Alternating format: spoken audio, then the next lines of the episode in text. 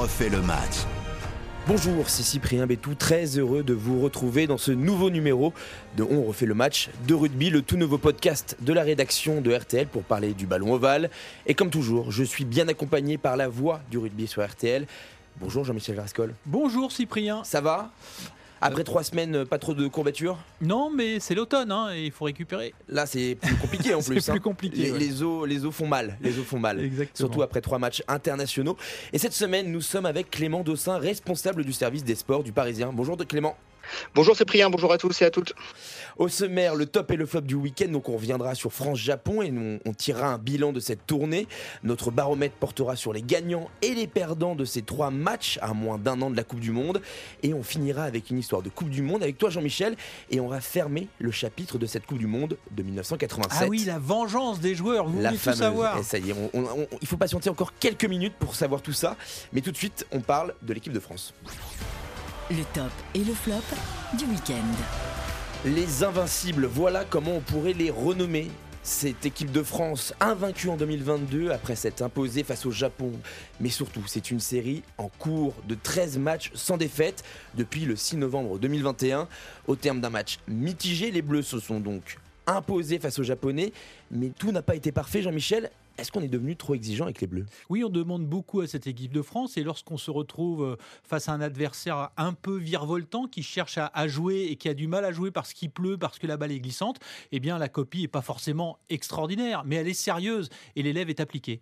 Du coup, euh, Clément, est-ce qu'on est exigeant ou alors en fait on gagne et il faut se contenter de ça c'est clair qu'on devient trop exigeant, mais je crois que ça rejoint aussi une vision euh, du rugby en France qui est une vision un peu romantique et où on veut absolument mêler alors si possible la victoire, mais d'abord le, beau jeu.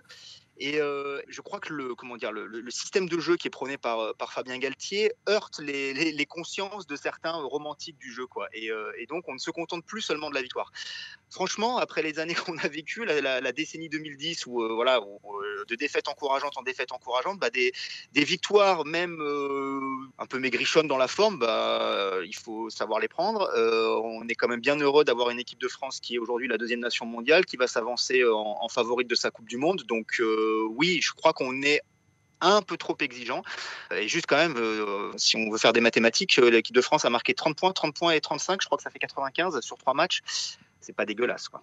Mais du coup, Jean-Michel, est-ce que en fait cette équipe de France, elle s'est gagnée sale et en fait on peut à la fois apporter du beau jeu par des envolées comme Penaud, comme d'autres, et à la fois être un peu rugueux, un peu rugby à l'ancienne, rugby à papa? En fait, on gagne pas la Coupe du Monde avec des romantiques on gagne la Coupe du Monde avec des conquérants qui permettent ensuite aux romantiques de pouvoir s'exprimer. Et c'est ce qu'a bien compris euh, Fabien Galtier depuis très longtemps d'ailleurs, lui qui derrière les packs de toutes les équipes derrière lesquelles il a, il a joué, s'est rendu compte que lorsque l'on avançait, qu'on faisait mal à l'adversaire, c'était quand même plus facile de développer du jeu. C'est sa méthode, elle est très euh, cartésienne et on l'a vu. Bon, certes il pleuvait, mais euh, le pack d'avant systématiquement est venu au défi. On a vu Julien Marchand extraordinaire, mais à chaque fois repiqué au centre du terrain, point point de fixation et on attend, on fait mal. Et ensuite, éventuellement, les gazelles derrière. Mais pas tout de suite. On fait mal d'abord pour euh, mettre sa marque sur un match. Cette méthode, elle gagne. Du coup, Clément, c'est ce qu'il faut retenir de cette tournée, c'est que bah, les Bleus on, imposent de plus en plus leur style de jeu. Ah oui, enfin c'est pas propre à cette tournée. Hein. Le style de jeu de, Fabien Galtier, il est quand même euh, maintenant euh, très identifié depuis le début. Euh, ce qui est assez agréable, c'est qu'ils communiquent aussi là-dessus et qu'ils expliquent ce qu'ils font de manière. Alors, ils, ne nous donnent pas tous les secrets de la cuisine, mais on a quand même accès à, certaines choses. On sait que c'est un rugby qui est beaucoup basé sur l'analyse des données, des datas. Fabien Galtier dit que, par exemple, on ne peut pas tenir le ballon plus de 22 secondes. Voilà, si on va au-delà de ce, de ce temps-là, on s'expose, on se fatigue et euh, et du coup on se fragilise.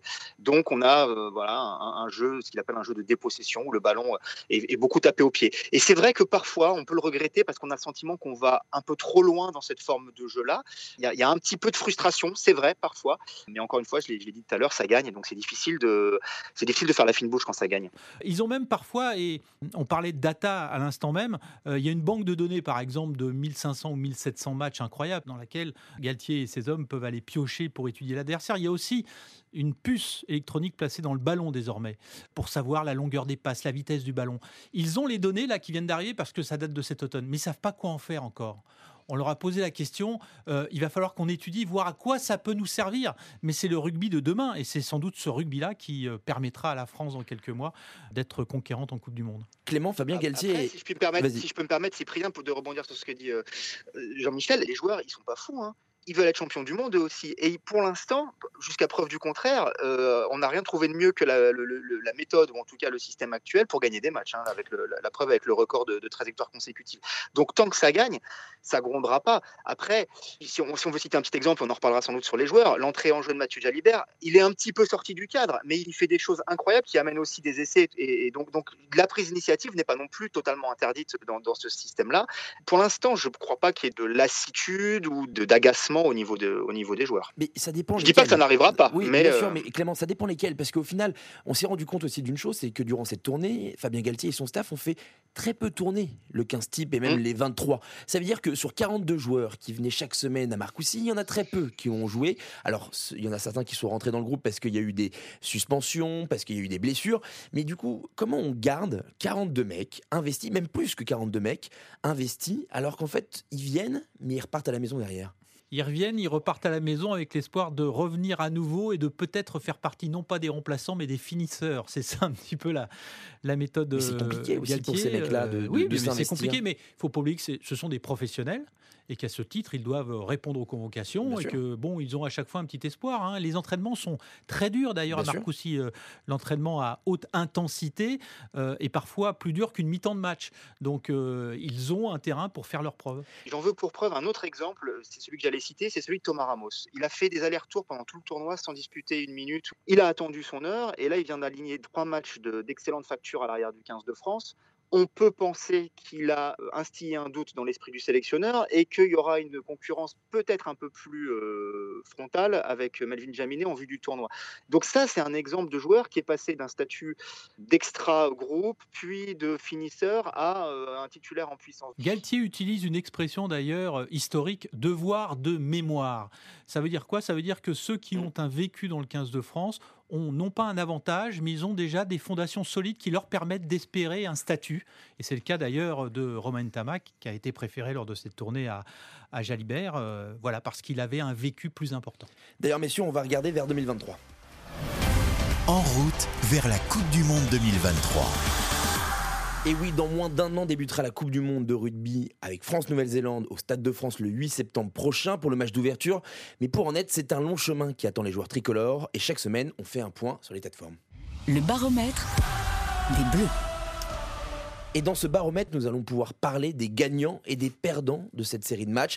Alors pour moi, pour nous, avec Jean-Michel. Le grand gagnant, c'est Thomas Ramos, l'arrière du Stade toulousain, a enfin eu la chance qu'il attendait. Il l'a bonifié avec des prestations à la fois propres et avec une pincée d'audace, et surtout un 20 sur 24 dans l'exercice du buteur. De quoi faire douter Fabien Galtier dans la hiérarchie du poste derrière, Jean-Michel? Il y a un vrai débat, je pense. Il y a un vrai débat, et je dirais même que Ramos, sur cette tournée, est passé légèrement devant. Il a passé une épaule devant euh, Jaminet. Charge à lui maintenant de pouvoir passer le reste du corps. Clément, je rappelle que donc Melvin Jaminet, qui était actuellement blessé, était le, le 15 titulaire pendant le, Grand Chelem. Thomas Ramos et lui sont partenaires coéquipiers ou concurrents au Stade Toulousain. Les matchs avec le Stade Toulousain hein, d'ici le, prochain tournoi et même d'ici la prochaine Coupe du Monde, euh, ça risque de s'engager terrible aux entraînements quand même là. Hein. Ouais, alors je, bon, je pense qu'ils sont suffisamment intelligents et l'un et l'autre pour pas se glisser des pots de banane sous les crampons à l'entraînement ou se, ou se faire mal. Euh, c'est sûr que c'est une particularité d'avoir euh, deux concurrents au poste dans le même club. D'ailleurs, euh, ils ont aussi Marchand et Mova. C'est ça, il y a aussi les talonneurs. Mais là, c'est vrai que c'est une concurrence nouvelle puisque Jaminet a rejoint le Stade Toulousain l'été dernier en, provenance de Perpignan. Je suis pas loin de penser comme Jean-Michel que Ramos a passé une épaule. c'est pas, c'est vraiment pas les mêmes profils. Après, tout dépend de ce qu'on cherche. Et c'est vrai qu'on a en Thomas Ramos un joueur qui est un peu plus d'audace, qui est un peu plus relanceur, mais qui est capable de se fondre aussi dans le, dans le système. Le problème de Ramos, c'est sa polyvalence. C'est-à-dire que c'est un remplaçant idéal parce qu'il couvre le poste d'ouvreur et le poste d'arrière. Il est parfait, quoi. Et plus que Jaminet, qui, est un 15, euh, un pur numéro 15, qui a moins cette polyvalence-là. Ce qui est incroyable, c'est que la, polyvalence est un frein à la sélection, d'une certaine façon. L'autre grand gagnant, c'est le grand Charles, Charles Olivon, qui était de retour en sélection. Il a rappelé qu'il était impérial dans les airs, capable de euh, répondre aux défis physiques et surtout scoreur avec un dixième essai en 28 sélections. Pour le match contre le Japon après la suspension d'Antoine Dupont, il était même redevenu capitaine. une grande tournée pour le troisième ligne toulonnais, Jean-Michel. Oui, une grande tournée parce qu'on était content de le revoir dans ce rôle de troisième ligne euh, qui suit, qui est au soutien et qui marque. Voilà, on l'a retrouvé comme avant sa blessure. Je pense pas que ça pose un problème de principe sur le capitana, moi. Je pense que Dupont euh, retrouvera le, le, capitana au moment du, tournoi.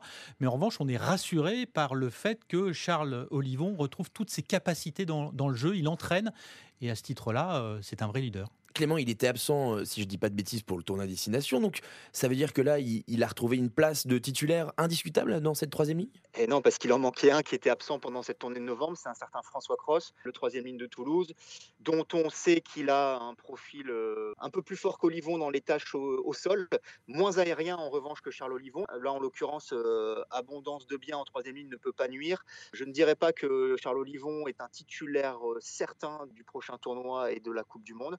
Euh, mais il est clairement de retour. Ouais, il est, il est là, il est là, il est bien là.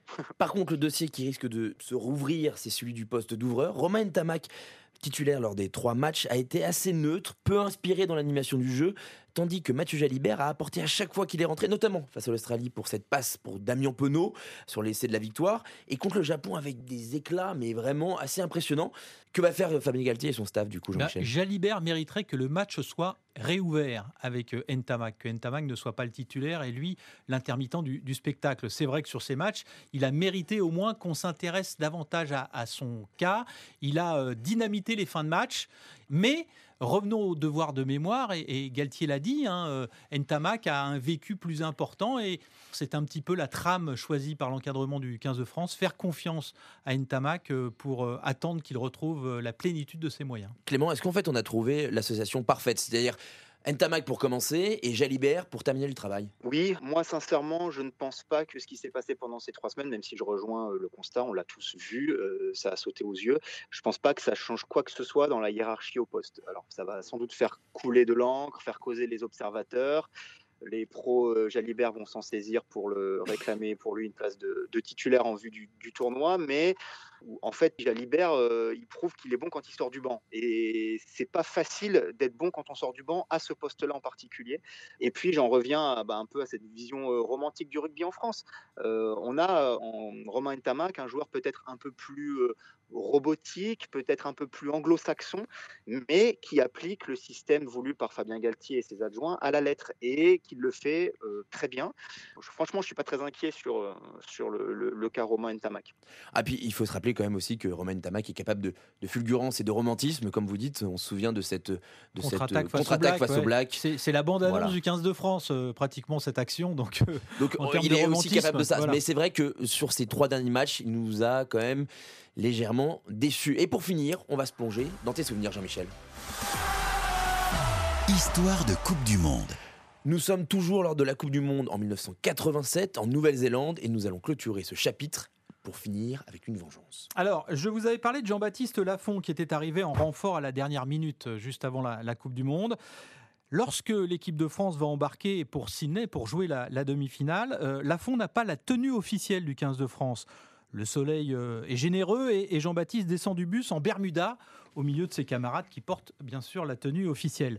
Yves Noé, on en a parlé aussi, le chef de délégation l'interpelle, lui dit que ce n'est pas une tenue pour voyager et qu'on ne représente pas la France en Bermuda. Tu ne monteras pas dans l'avion les guibolles à l'air, lui dit euh, Noé. Et c'est un journaliste qui assiste à la scène qui va débloquer la situation. Ce journaliste, c'est Jean-Charles Delessal. Au début de la Coupe du Monde, Jean-Charles, qui travaille pour le journal du dimanche, avait repris une information de l'AFP qui décrivait la bonne humeur qui régnait dans l'hôtel de l'équipe de France, le Mont Désir, un établissement où supporters et supportrices avaient porte ouverte et où on buvait volontiers une bière la veille des matchs au bord du Pacifique. À la lecture du JDD, les compagnes, les femmes des joueurs s'étaient étonnées d'une telle décontraction dans cette Coupe du Monde. Était-elle vraiment une Coupe du Monde ou un voyage touristique entre, entre copains? Et elle l'avait fait savoir, le téléphone avait même sonné au milieu de la nuit dans certaines chambres, dont celle du capitaine Daniel Dubroca. Un malaise s'était installé entre le 15 de France et le petit groupe de journalistes qui suivait cette première Coupe du Monde. Et donc à l'aéroport, au moment de s'envoler pour l'Australie, pour réchauffer l'ambiance, Jean-Charles Delessal ouvre sa valise, en sort un élégant pantalon en flanelle et le propose à Jean-Baptiste Lafont, soulagé de pouvoir rejoindre le groupe et de calmer le colérique Yves Noé. Et c'est là qu'intervient la vengeance des joueurs. De Le ne verra jamais son pantalon, ou plutôt si, mais découpé en fines lamelles au ciseau, un bouquet de flanelle, mais sûrement plus un pantalon. Il faudra, avant la finale, de retour à Auckland, l'intervention de Jacques Fourou pour mettre un terme à ce qui n'était peut-être qu'une maladresse. Il existait à l'époque une caisse des joueurs financée non pas par les portables qui sonnent, les portables n'existaient pas à l'époque, mais par les petits retards ou par les défis au tarot. La caisse des joueurs servira à payer un nouveau pantalon à notre confrère, habillé pour l'hiver austral par ces messieurs du 15 de France. Pas de souci avec ton pantalon, toi, Jean-Michel, là-bas? Non, non, juste observateur. Juste observateur. Voilà, c'est ça. merci Clément Dessin, merci Jean-Michel, merci d'avoir suivi ce nouveau numéro de On refait le match de rugby que vous pouvez commenter et noter sur les plateformes d'écoute habituelles. Vous pouvez également nous écouter ou réécouter dans la rubrique On refait le sport hors série rugby sur l'application RTL ou le site rtl.fr.